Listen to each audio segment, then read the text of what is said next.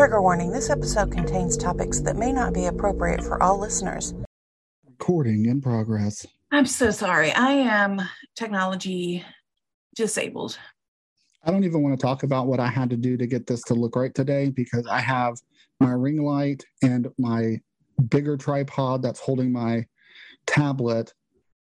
And to get it to the right level, I couldn't put my phone on the same tripod because then the iPad would be like way up here, and I'm using the iPad to record on.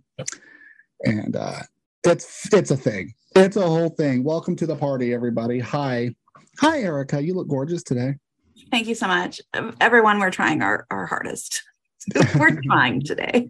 it is okay. So beautiful. Since we recorded before and now we have to restart, um, trigger warning, trigger warning, trigger warning for racism, horrible crimes, death, murder, rape.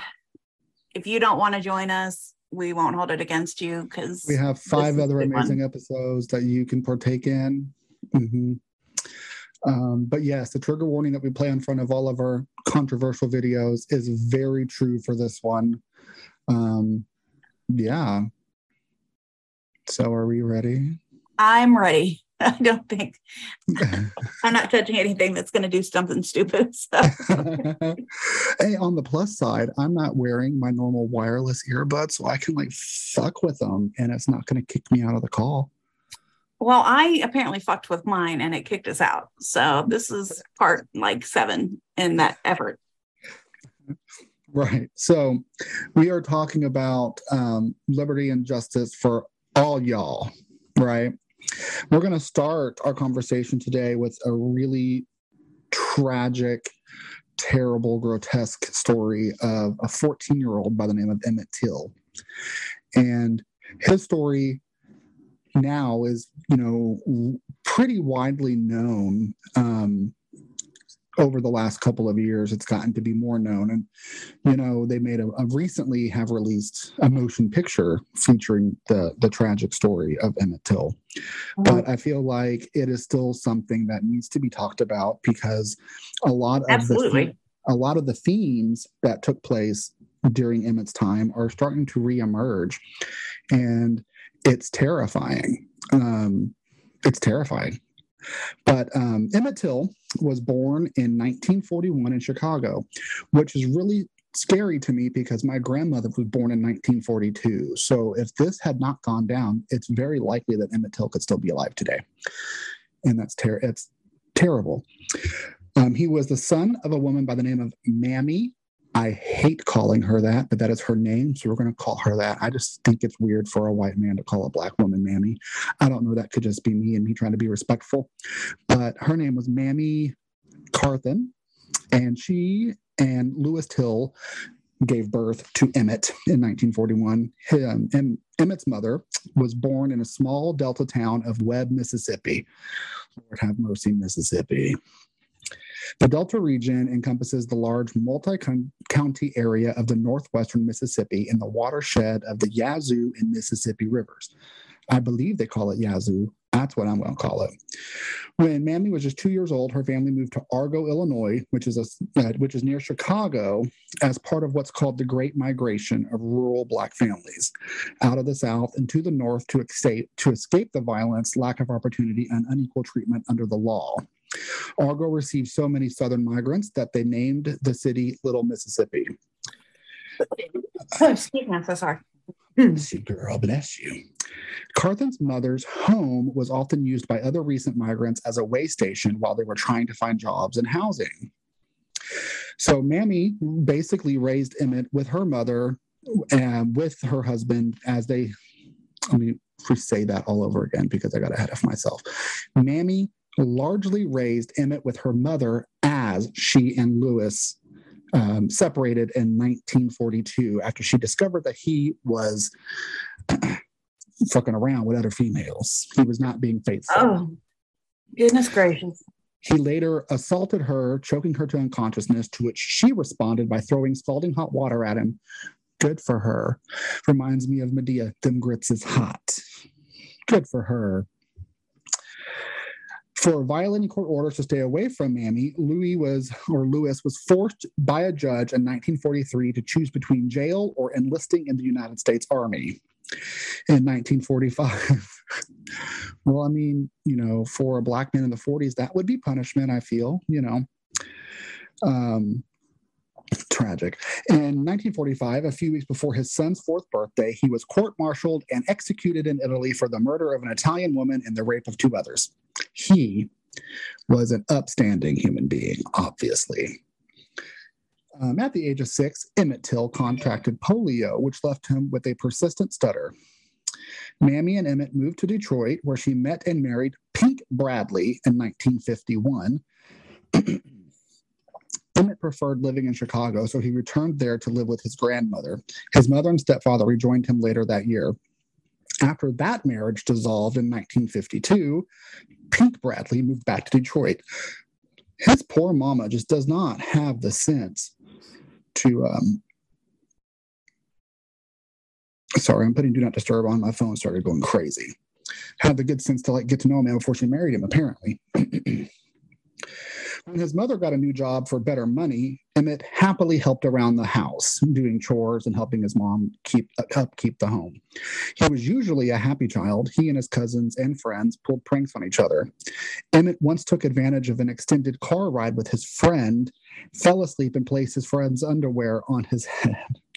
They also spent their free time at pickup baseball games. I'm not sure what a pickup baseball game is, but I'm sure it's fun.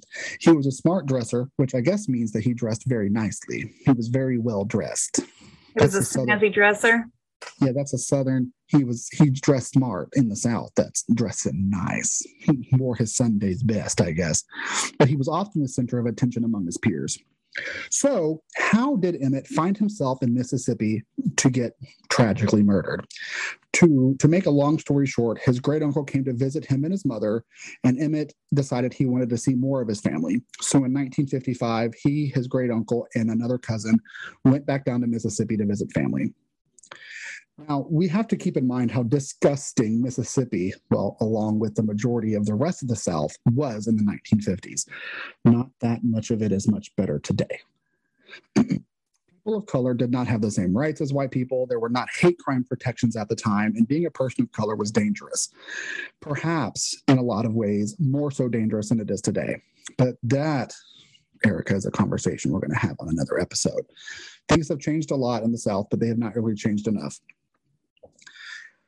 Before Emmett departed for the, for the deltas of Mississippi, his mother cautioned him that Chicago and Mississippi were two different worlds and he should know how to behave in front of white folks in the South. He assured her that he understood um, just a quick picture of how dangerous it was for people of color in Mississippi. Statistics on lynchings began to be collected in 1882. Since that time, more than 500 uh, people of color had been killed by extrajudicial violence in the Mississippi alone, and while 3,000 across the South most of the incidents that took place between 1876 and 1930, though far less common by the mid 1950s, those racially motivated murders still occurred. So from 1882 to 19 to the 1950s, there were 500 extrajudicial murders in Mississippi alone that were racially motivated. Throughout the South, interracial relationships were prohibited as a means to maintain white supremacy. Even the suggestion of sexual contact between black men and white women could carry severe penalties for the black man. A resurgence of the enforcement of such Jim Crow laws was evident following World War II when African American veterans started pressing the equal rights in the South. Racial tensions increased after the United States Supreme Court's, Supreme Court's 1954 decision on Brown versus the Board of Education to end segregation in public education, which it ruled unconstitutional.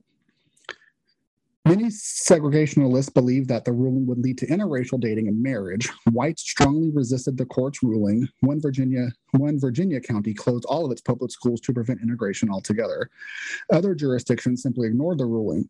In other ways, whites used stronger measures to keep blacks politically disenfranchised, which they had been since the turn of the century. Segregation in the South was used to constrain blacks forcefully from any semblance of social equality.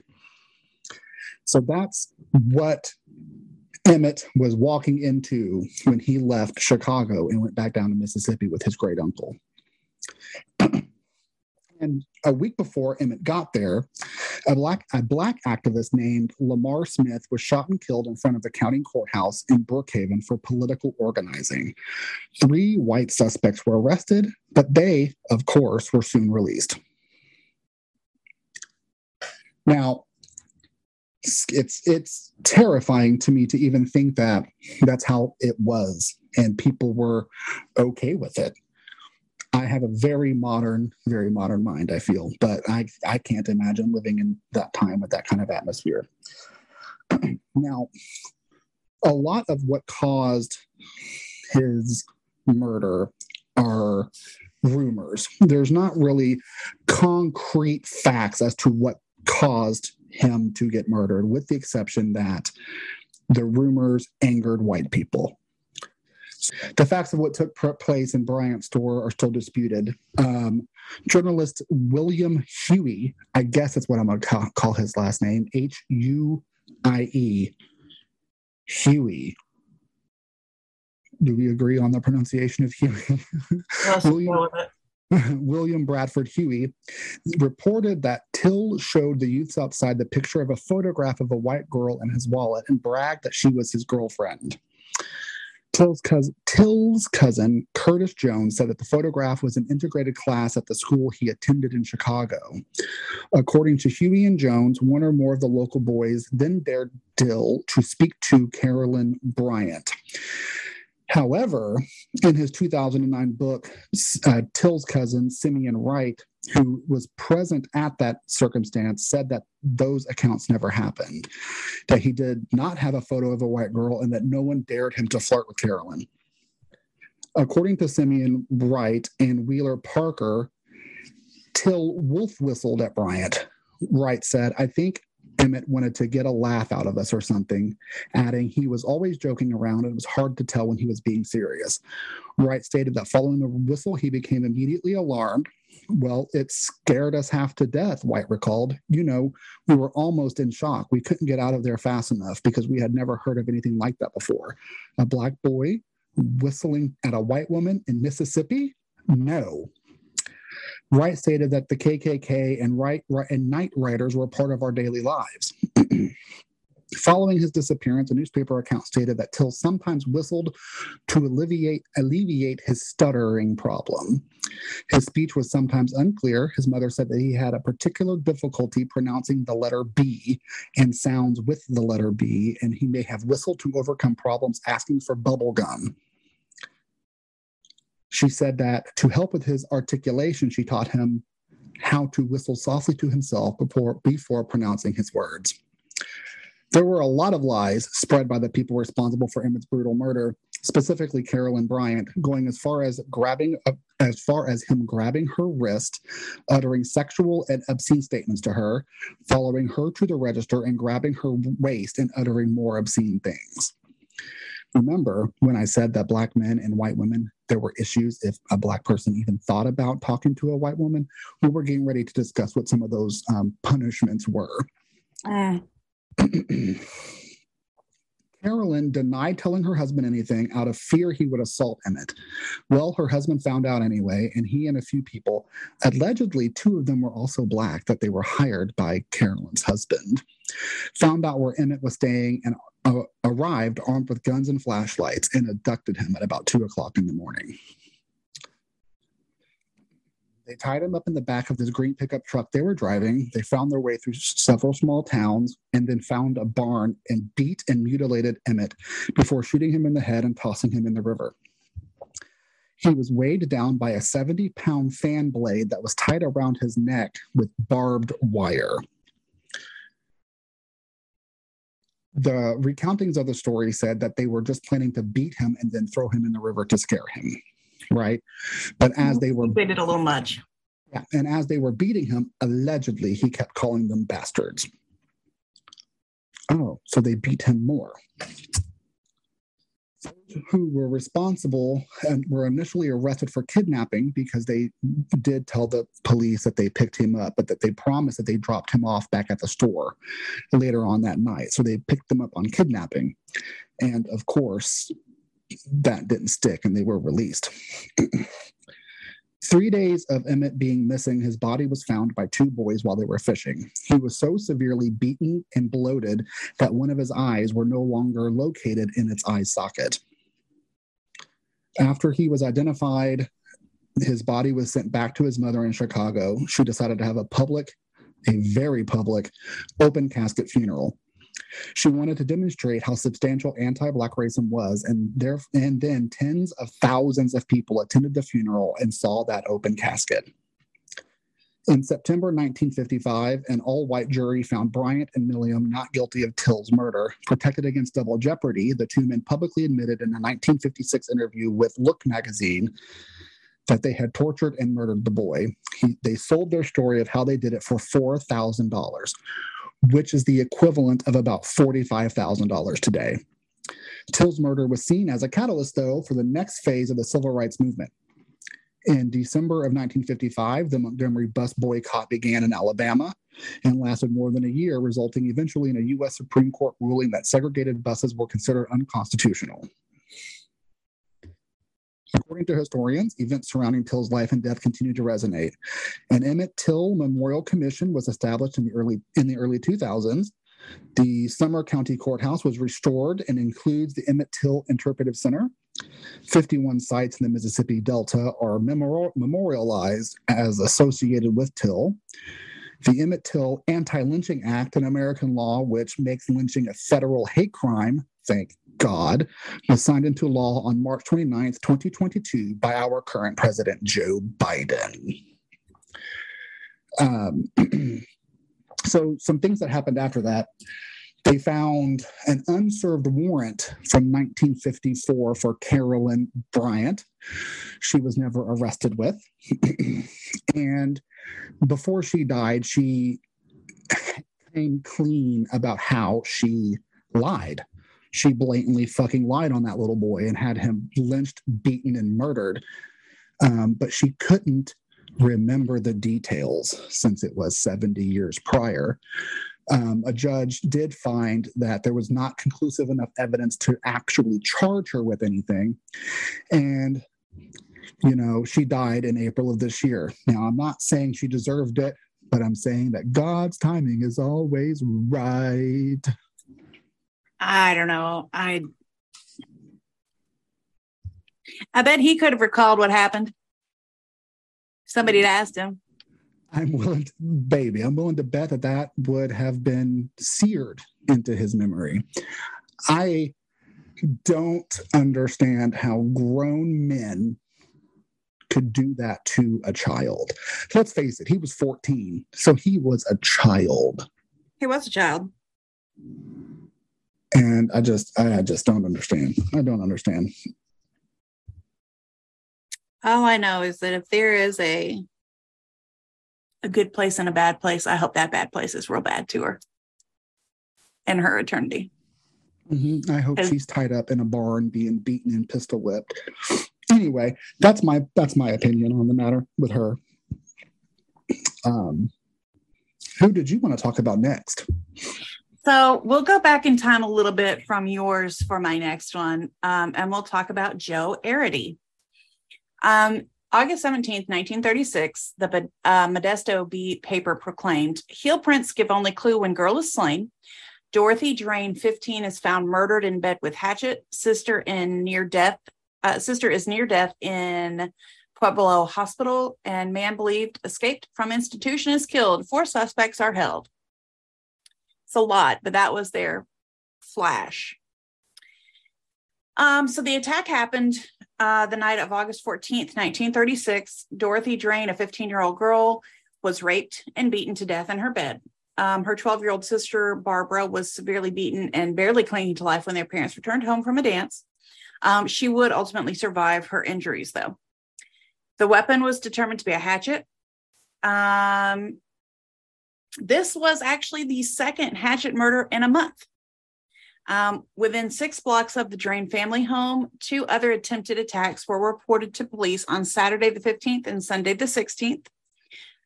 Um, they held for questioning a 54 year old sex offender, Albert Shandoval, 32 year old ex con Miles Waterman, 19 year old David Taylor, and an AD Whitman. Miles Waterman was found to have a blood-stained hatchet near his home. Uh, the first murder that had occurred was of 72 year old Sally Crumpley of Kansas, and she had been visiting at her niece's home. Her niece, a R.O. Uh, Mick was injured. In, now my words aren't working. Was injured in the attack and recovered. However, the police did not believe the crimes were connected. So, two separate hatchet attacks. I don't really know what was happening in the 30s, but um, a fifth suspect, Joseph Qualtery, was shot and killed for resisting police officers after they attempted to search him. Um, he was an escaped inmate of the Colorado State Hospital for insane. Whatever that was, 30s, naming things. Uh, but Deputy Chief Lester Jordan shot the man in the leg in an alley. Denver and Englewood police had been working on a theory that Qualteri was connected to the Dorothy Drain murder. Qualteri's fingerprints and footprints were collected after his death to compare to the prints from the Drain family crime scene. For just a second, I just want to throw in a little tidbit of fun information. I went to college in Denver and lived in Englewood, and we called it Inglehood. Inglehood? Yes. Mm-hmm, mm-hmm, mm-hmm. anyway, sorry, I just wanted to throw that in there. That's okay. That's okay. So the next article was the Fort Collins, Colorado. Say that word.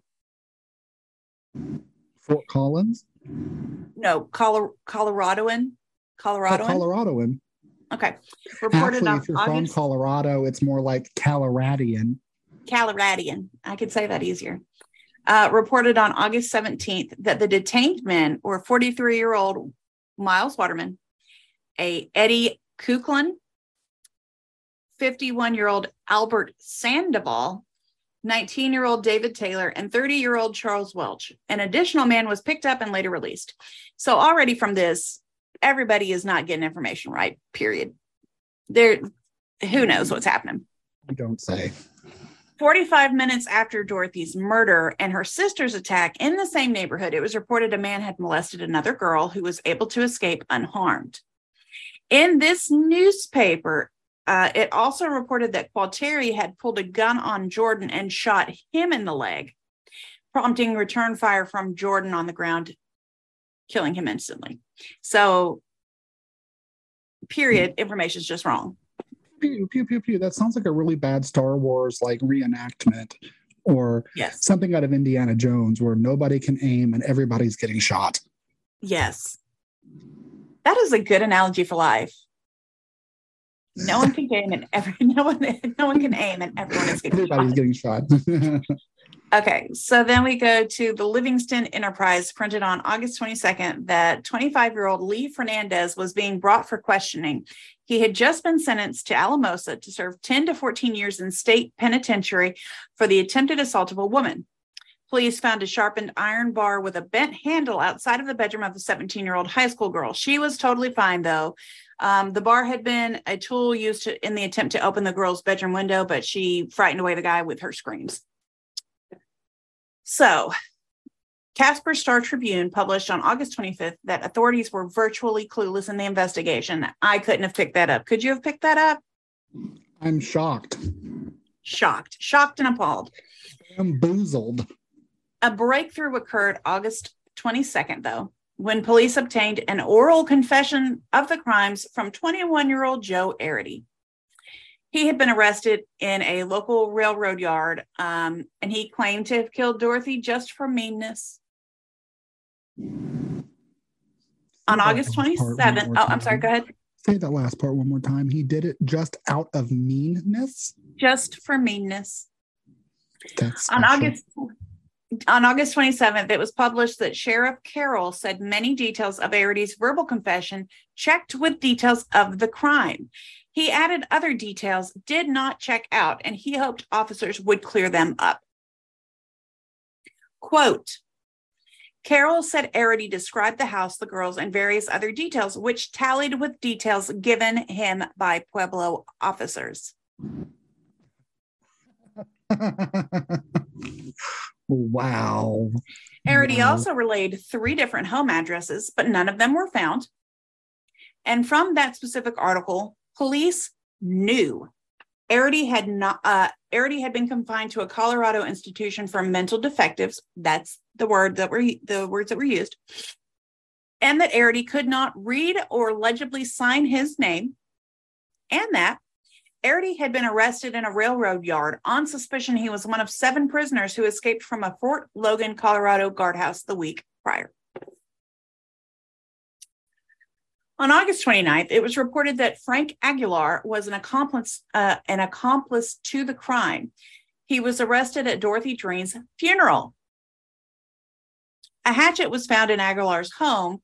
Barbara was also reportedly conscious for the first time since the attack mentioned in that article. Additionally, it was stated that Arridy had the mind of a child. Aguilar's arrest occurred while he made inquiries about the case while he mingled with a crowd outside the mortuary. Aguilar denied any connection to the murder at that time. On August 30th, the Gazette published that District Attorney French Taylor said the death penalty would be sought for Aguilar, but life imprisonment would be sought for Arridy due to the fact he'd escaped from a state home for mental defectives at Grand Junction. Um, this is from bugspace.com. Joe Arridy had an IQ of 46. He reportedly found it difficult to learn and comprehend new information, causing education issues. He struggled to communicate effectively and often only and often used only a few words to express himself. At 10 years old, he was sent to the state home and training school for the mentally disabled in Grand Junction, Colorado. He did run away from the facility when he was 21, which is present day in this article. Sheriff Carroll spent eight hours interrogating Arridy over two days. It was not recorded. And later he had to rely on his memory to testify since he also made no notes and there were no witnesses. We know how good people's memory are, right? He had to Well, I work in hypnosis, so yes. he probably got about 35% of that information accurate in If his that. accountants. Yeah. Mm, I love that. So inconsistencies in Arridy's statements were that he used a club to beat the girls, but then it was changed to an axe. He could not say where he got the weapon. Carroll um, arrested Arridy and informed Chief Arthur Grady that he had done so. Uh, Frank Aguilar was arrested by Chief Grady and was identified by Barbara Drain. He had previously worked with the Drain family on WPA projects and he had been dismissed. Police did find a hatchet head at Aguilar's ho- home that were matched to the wounds inflicted on Dorothy. So, WPA projects is Works Progress Administration. It's part of the American Deal Agency um, that was created under Franklin Roosevelt uh, to help people to get out of the Great Depression. And the um, WPA did um, construction of public buildings and roads, things like that. Um, Joe's story was inconsistent and unreliable, obviously. Frank denied knowing Joe and denied any involvement in the crime. Both men were still charged and convicted for the crimes. Psychiatrists psychiatrists testified. Psychiatrists? Why is that not sounding right? Anyway, testified Joe had a mental capacity of a six-year-old. They put the man on trial. Both Aguilar and Arridy were sentenced to death. Frank Aguilar was executed on August 13th, 1937, in Colorado uh, State Penitentiary. Now, moving on to Arridy. Warden Roy Best gifted Arridy with two train, uh, toy trains that he played with often. He played with these little toy trains. Um, he was well liked by prisoners and guards both. He did have supporters fighting for his appeals, but on January 6, 1939, Arridy was executed. He gave his toy train to another prisoner, then was led to the gas chamber to a smaller, specially built chair and a phone book to use as a booster seat because he was such a small framed man. He smiled, unaware of what was happening, and he did have a moment of nervousness, but was reassured when Warden Best held his hand. For his last meal, Arridy requested ice cream, which he did not finish and asked to be refrigerated so he could eat it later. Um, if he also had no knowledge of what was Wait happening. minute, wait a minute. I'm sorry. He did not get a chance to eat his ice cream, so he asked them to refrigerate it so he could eat it later, which clearly, He ate it. He Oh, did eat it, but he didn't finish it. right, He So- asked for it to be saved right, because he didn't know what was happening to him. That's because he did the- not know he was going to be. He did not understand the concept of death. Yeah, that He shows was, he was told he was going to be put to death, but he he did not understand what that meant. right, and that just goes to further, you know, conclude his level of intellect. Comprehension. Yeah, Um, on January 7th, 2011, Colorado Governor Bill Ritter granted a full and unconditional po- posthumous post. God, words are so hard today. I'm struggling. posthumous. Thank you. Pardon to Arridy, 72 years after his execution. Well, Lottie fucking daw for that. What really, I, I read a lot of different things, and what was a constant point was that they had this man who was identified by the survivor, who also had a hatchet that matched the wounds to the deceased victim. Mhm. He was picked up outside of the, the deceased victim's funeral. But at no point did they ever realize that this man that had an IQ of 46 and the mental capacity of a six year old who could not get details accurate, who could not sign his name legibly, who could not read, they had their guy, but they still held on to this other person for what? But deeper than that, Aguilar was executed on August 13th, 1937, and it wasn't until January 6th, 1939 that Arridy was. Wow. They had time to to go, oh, we we fucked up. Not even a little, we fucked up big. And it took them 72 years to accept that. 72 years for them to go, oh, you know, we really did. We screwed up. And it's just skin color, mental comp. Oh, I have forgotten everything I was saying. Hello, sweet baby. Skin color, mental IQ, mental capacity. Did you just yeet the cat? I yeeted him to the bed. Um, sexual Excuse the purring, guys. If you can hear purring, it's it's it's our Dark Lord. Oh, he is such a handsome. Oh, he, he is such a cute cat.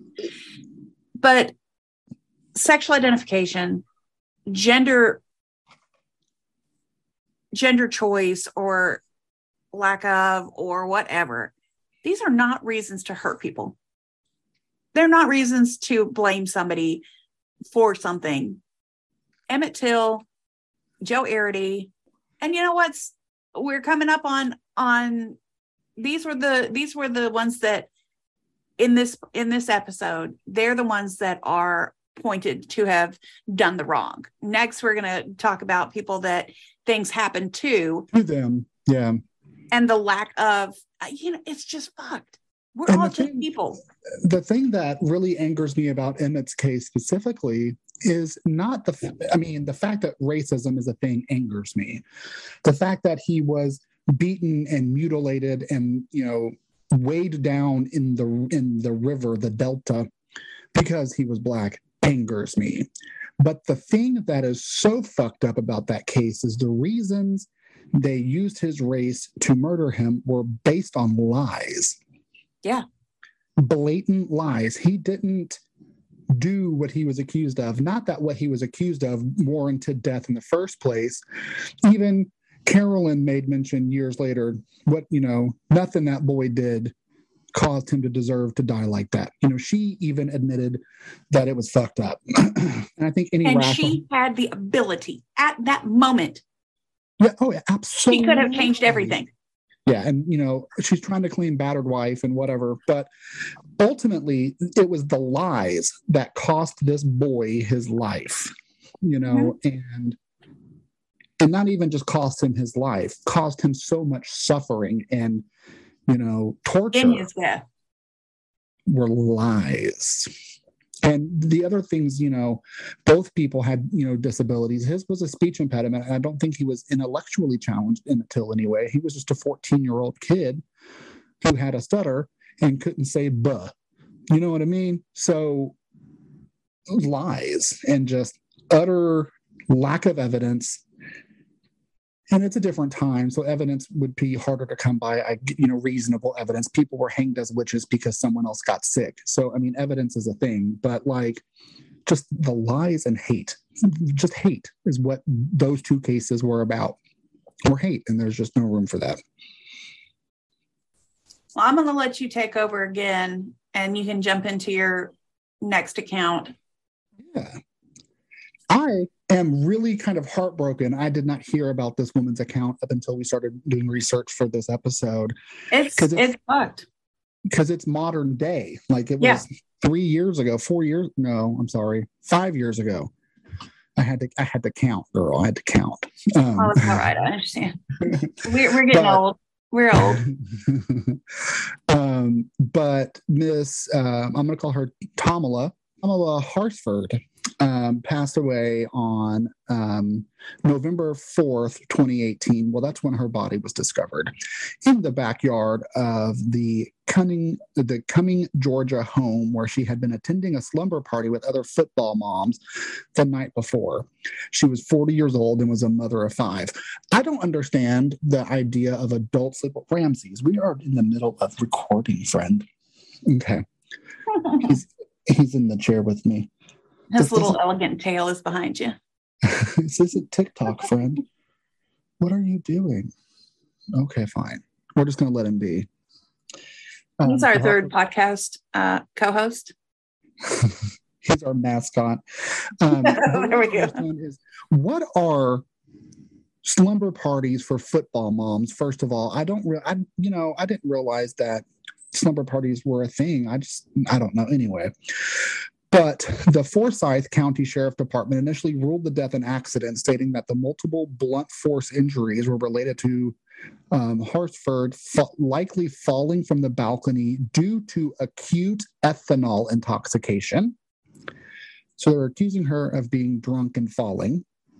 A second autopsy requested by her family revealed further abrasions to her body, the family's attorney also stated that lack of evidence, types of injuries discovered, and mismatched witness accounts strongly suggested homicide.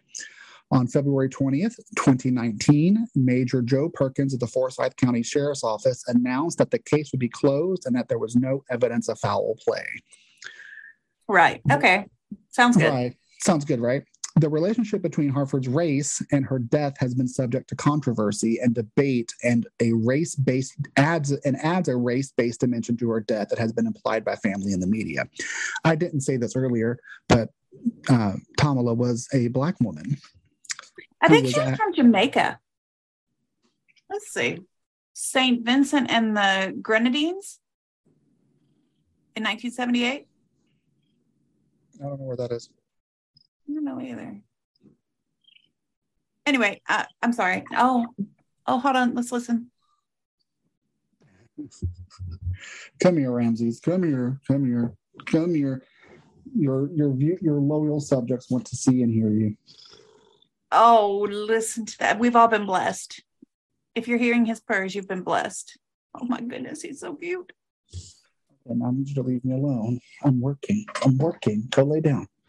Okay. Anyway, so suffice it to say oh, that she uh, Caribbean. She's from the Caribbean. Yeah, a country in the Caribbean. Okay. Okay. I'm sorry. Go ahead. So she was a black woman at an all-white party. Yes. Okay. While the official uh, investigation concluded that her death was accidental and not racially motivated, some have argued that her race played a role in the events leading up to her death, and that in the investigation and in the investigation that followed, the case did not receive public recognition until two months after her death, when one of the witnesses was fired from his county court office job for internally accessing the incident report. The case mm, the case, along with the hashtag Tamala, oh, the hashtag Tamala Tamala Horsford quickly spread around the internet along with the suspicion of foul play. In the summer of 2020, the nationwide protest against racism and police brutality sparked by the murder of George Floyd renewed public interest and advocacy of the case. Under the pressure of public outcry, including posts from celebrities such as T.I. and 50 Cent, the Forsyth County Sheriff requested the case be reopened and investigated by the Georgia Bureau of Investigations.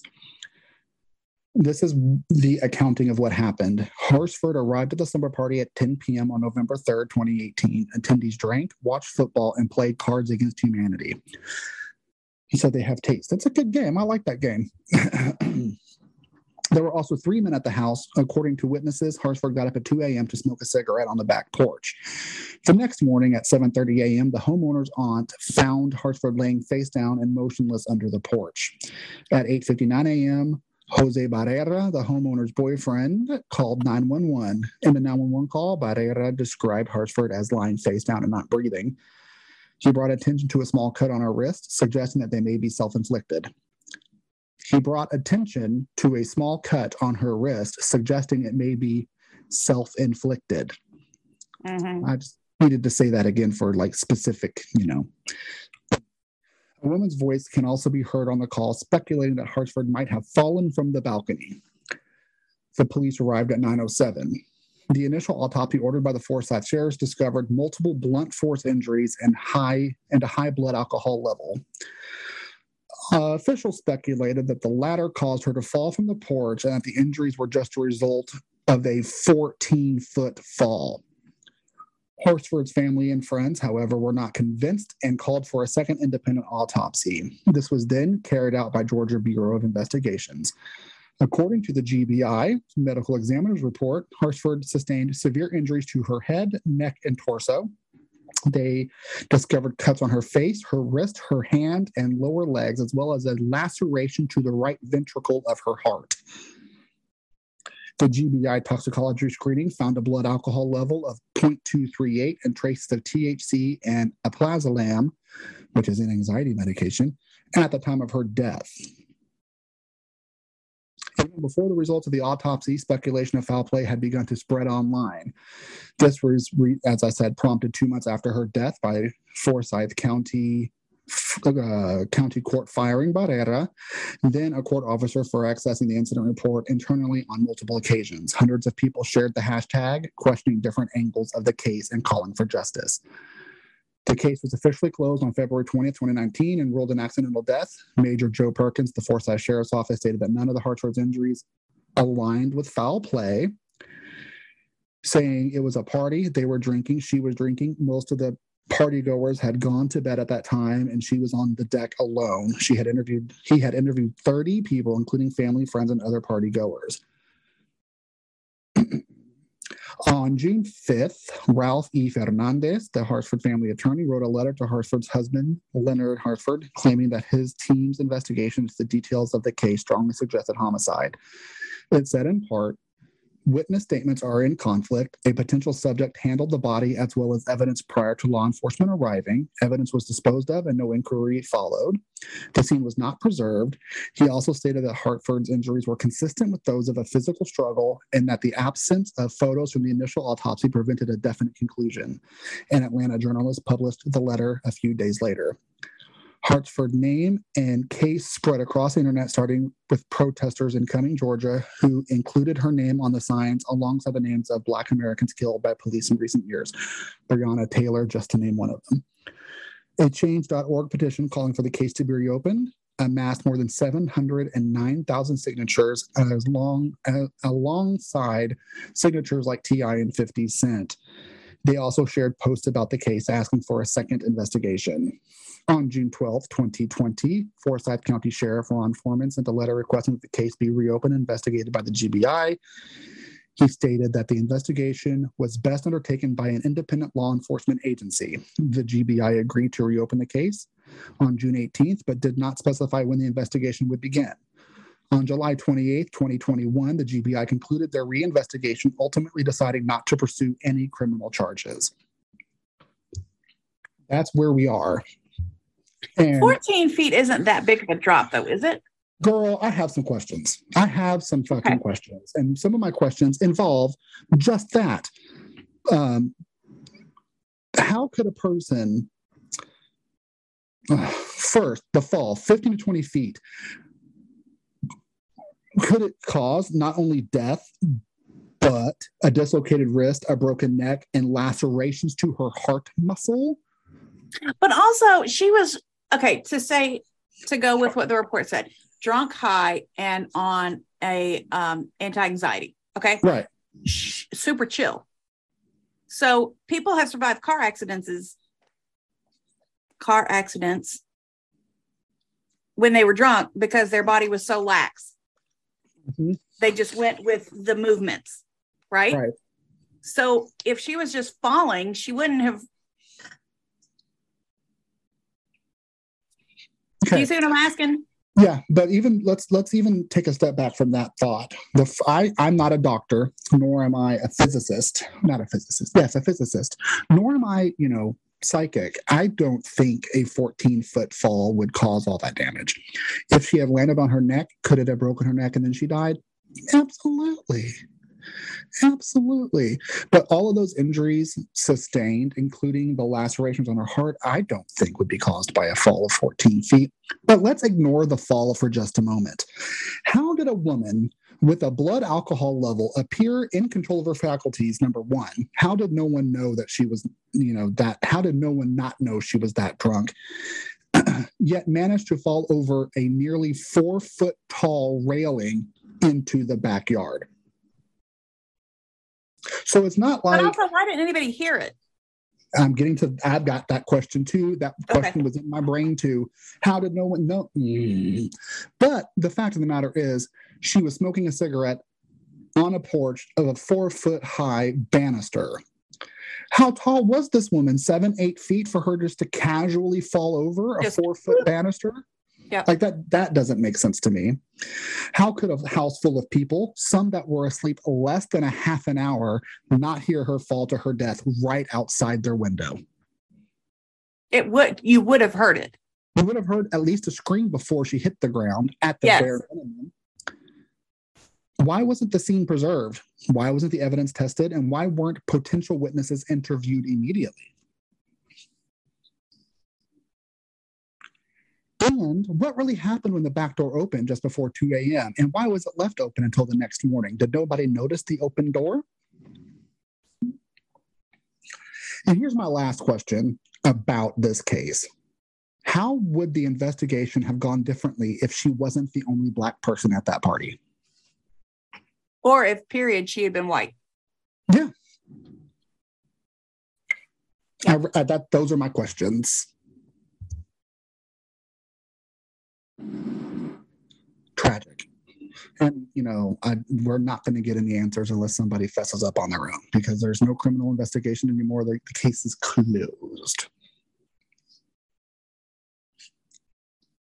Where's the Long Island medium when you need her? You know what I mean? Let's figure this out. I don't know. I hope you know we're still within a time frame though that that truth could come out Word. And Word. justice can be served. But I just don't. I don't believe that she just accidentally suddenly died. I don't believe that she casually fell over a four foot banister either. Yeah. Mm-mm, mm-mm, mm-mm, mm-mm. Do you have any other thoughts on on her? On her, no, I don't. Um, as I said earlier, I'm kind of surprised that I didn't hear about it. I mean, it was during the time of you know George Floyd, and that was a lot of the media, and it was Breonna, the time of Breonna Taylor, and all the other you know issues that were you know black people being killed by the police and whatnot, what have you. And I guess this one just kind of skipped my radar, and I'm not sure why. I don't think it was big news. I think it was like local Hmm. to Georgia stuff, and it didn't really go further until like it became like true crime stuff. Right. That's Um, fair. Um, That's not fair, but well, it's fair that I didn't hear about Yeah. it. Although, fun fact, and I'm probably going to get yelled at for saying this. Um, thinking back to the Breonna Taylor case, one of the detectives that got arrested for blatantly lying about the reason for needing that no knock warrant in the first place was the valedictorian of my senior high class. You're welcome. Oh, she was the one voted most likely to succeed. Hmm. She's currently in prison. she's not succeeding very well. just wanted to throw that out there. Anyway, we have another conversation to have about We a very do. tragic death and Another tragedy. So, still in Georgia, but we're traveling to Valdosta. Let's see how far you said Cumming, Georgia. Let's see how far between the two there are. Yeah.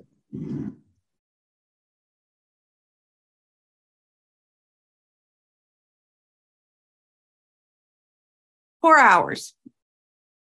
So we're going four hours away. On January 10th, 2013, in Valdosta, Georgia, 17 year old Kendrick Johnson's parents reported him missing.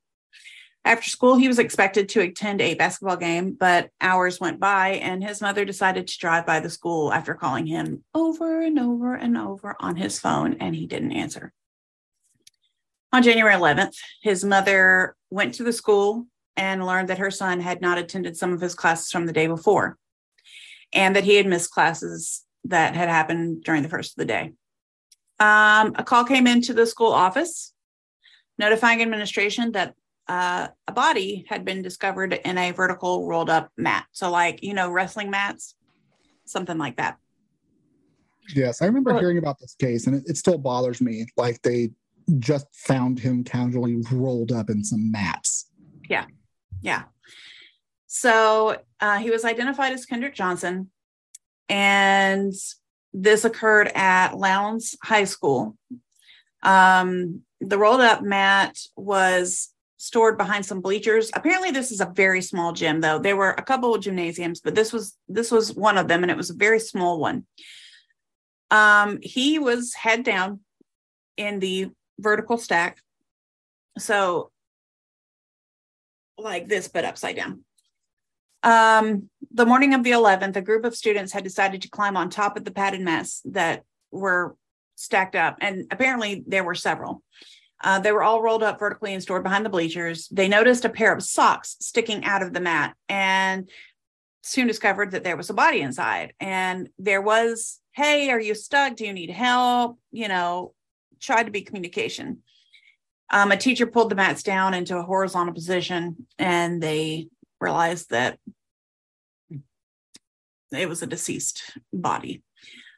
Um, what is thought to have happened is that Johnson reached inside the rolled up mat to grab a pair of shoes or a shoe that was in the bottom.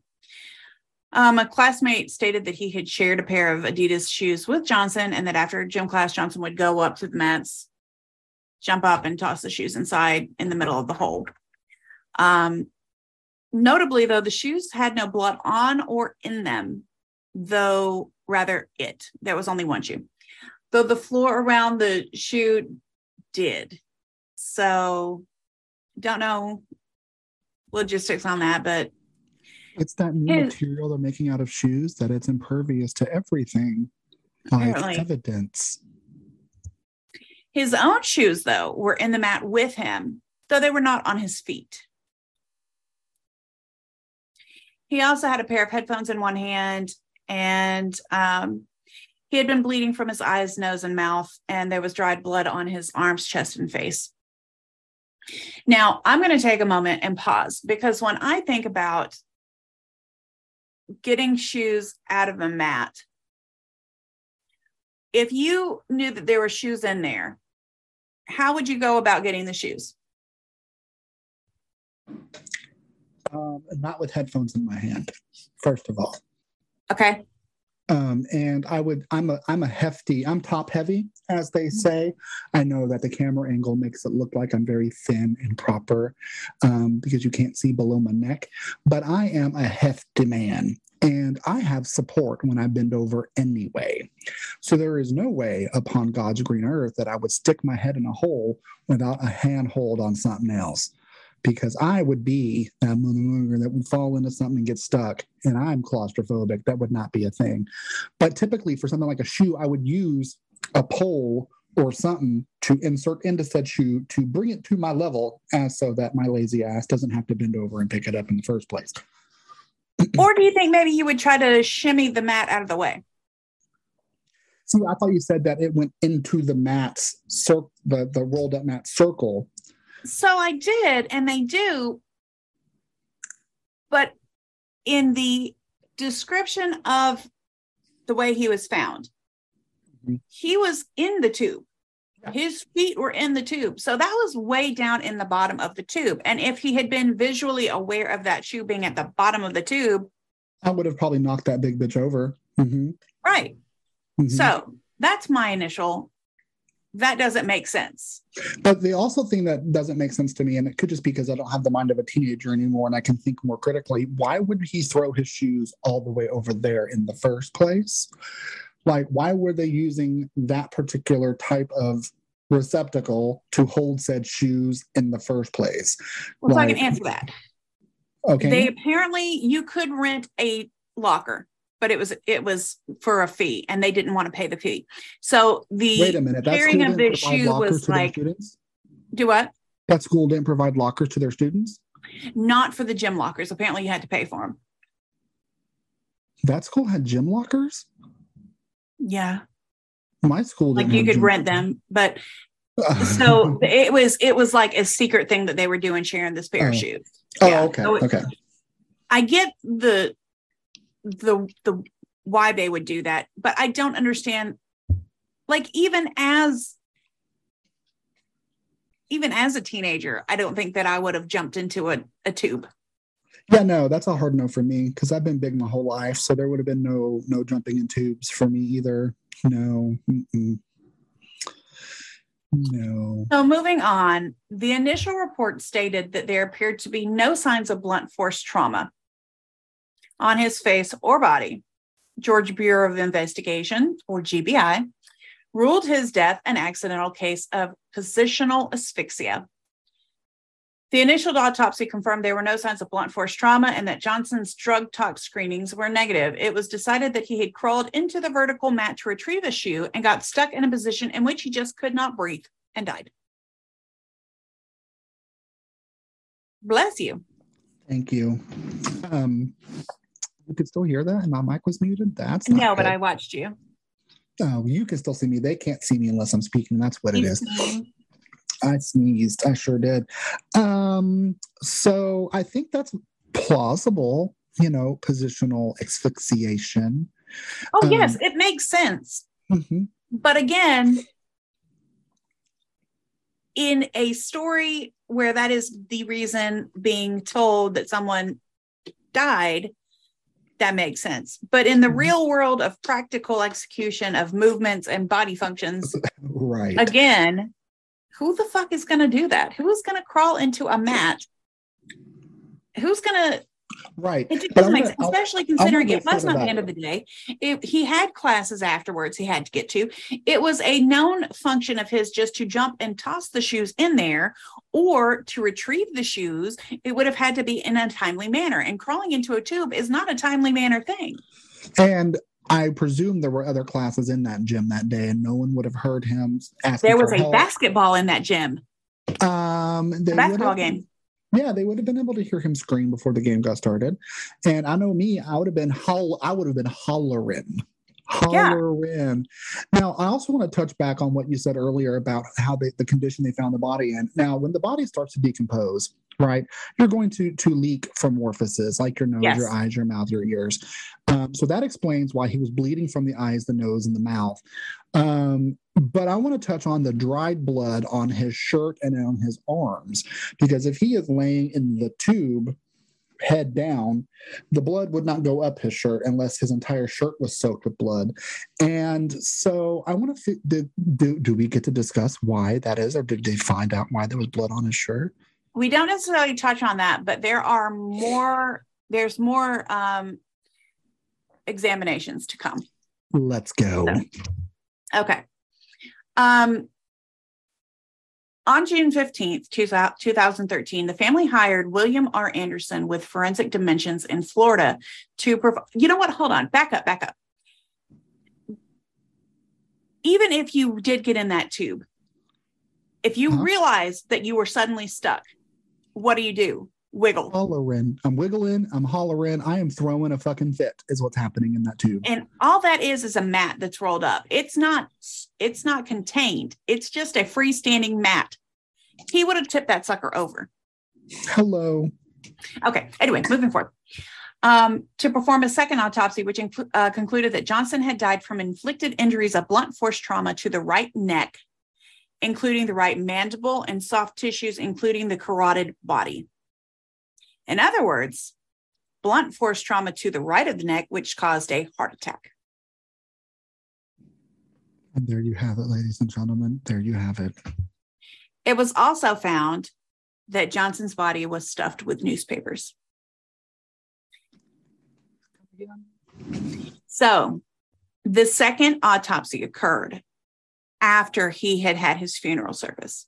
So GBI did their investigation, their autopsy, and then they turned that body over to the funeral home. Right. And the second As- as- autopsy, as he what exhumed. Okay. Okay. And they. Mhm. they stuffed his his cavity with newspapers. Yes. Um, here's why. any of my mortician friends utilize newspapers in the cavity stuffing process when they embalm the body. They probably do not.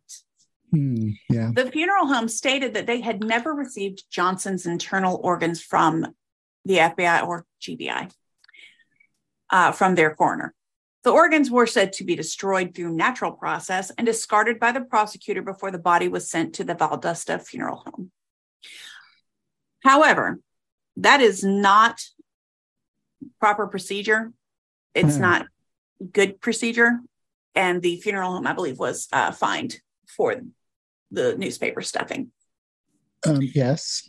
Um, on October thirty first. Um, Before you get sorry, before you get before you get anything further with that, I have a lot of friends in the death business, right? And it's something that I researched, possibly getting into for a long time until I realized I can't do smells, so that is not the business for me, right?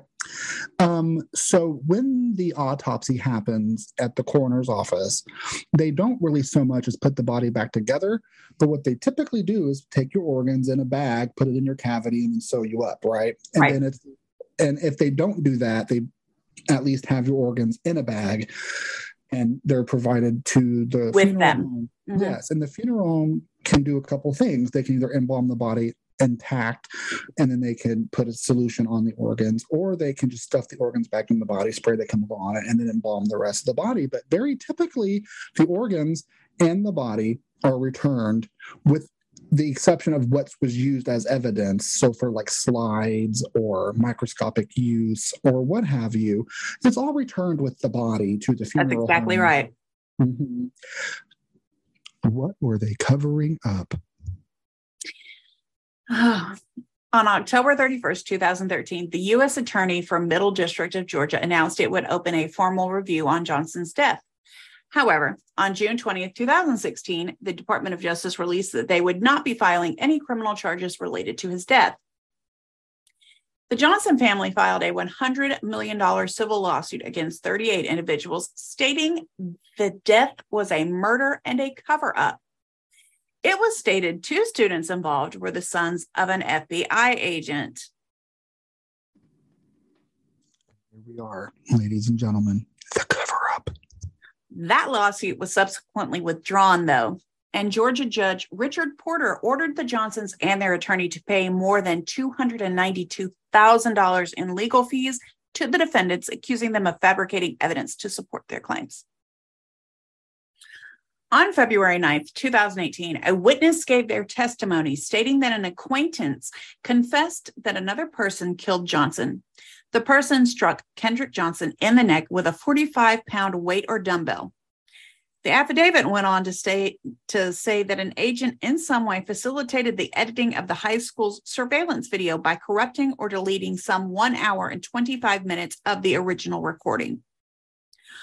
On June 22, 2018, Johnson's body was exhumed for a third autopsy. Blunt force trauma was found to Johnson's right chest. The Johnson family petitioned the case be reopened in October 2019, and in March 2021, the court granted the request. There is footage of him walking into the gym. And then it just nothing. And then it just stops. And I wonder, is that surveillance footage time stamped? Can they clearly see that an hour and 20 minutes just blinked?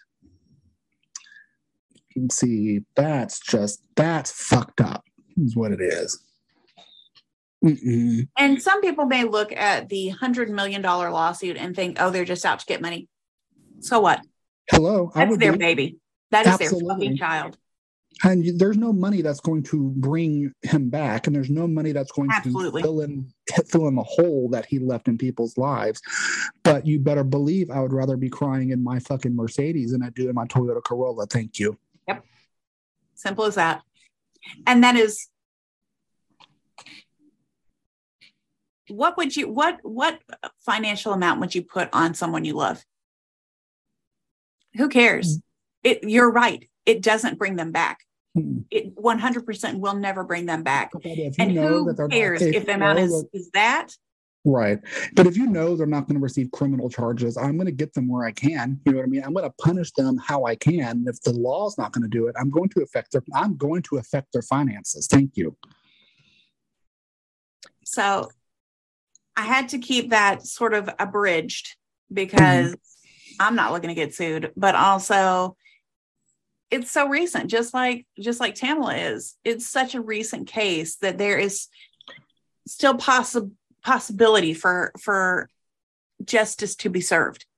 Right. There's there's time for it, and it and could that, happen. That third investigation into Kendrick is still it. ongoing, right? They're still do. They're still pursuing that third um, investigation. On this one, yes, um, they requested that it be reopened in October 2019, and in 2021 March, they said yes, they would. So it's open. It's been two years that it's been reopened. Well, you know, I hope they find closure, and I hope they get justice. And you know, may all four of those people we spoke about rest in peace. Like that's it's crazy, absolutely crazy, senseless, it is, it is, hateful. It I've said this in other things too, but like, what good does it do? What in in believing the lies and murdering a child, in believing in believing your own warped sense of justice that a man with a mental disability is is less life just to close your case and believing that a woman's skin color and that she might have consumed alcohol or you know pot or anything you know what what good does it do that that now her death is is this unsolved thing like right. if you see th- this child and then the the video is corrupted or whatever after he is found dead like what good does all of this do to the to to to to the people that are not dead right. like covering up the lie so i think when it comes down to like if if it was children of an agent right? You your love for your child in the thought that it's equal to the love of a mother for her child who's been murdered. Do you do you then weigh that the love of your child is worth more than the love of the mother whose child doesn't have justice people are inherently selfish i feel and there are a big majority of people that would say that that would say that their baby is more important than somebody else's baby absolutely regardless of the um, magnitude of what that person did to the other. People are selfish and you know a lot of times dishonest and my parents i know for a fact if i had done something i was going to jail and i told my mom my mom absolutely would, t- would turn my ass in absolutely because i didn't come from a selfish family you know what i mean so i wasn't raised with that kind of mentality but i am i am certain there are that evil exists and these people are selfish and they're evil and if it doesn't benefit them, they're not going to bother. And turning their children in would not benefit them. Yeah. And potentially look bad upon them because they're the children of an FBI agent or a GBI agent, rather. Um, it would look bad on them. So, absolutely, they would put their child before the, the one that passed away. The truth always comes out one way or the other. Eventually, yes. Eventually. And it's, there's still time, you know, there's still, there's still room for the possibility. But one day, somebody's going to slip up.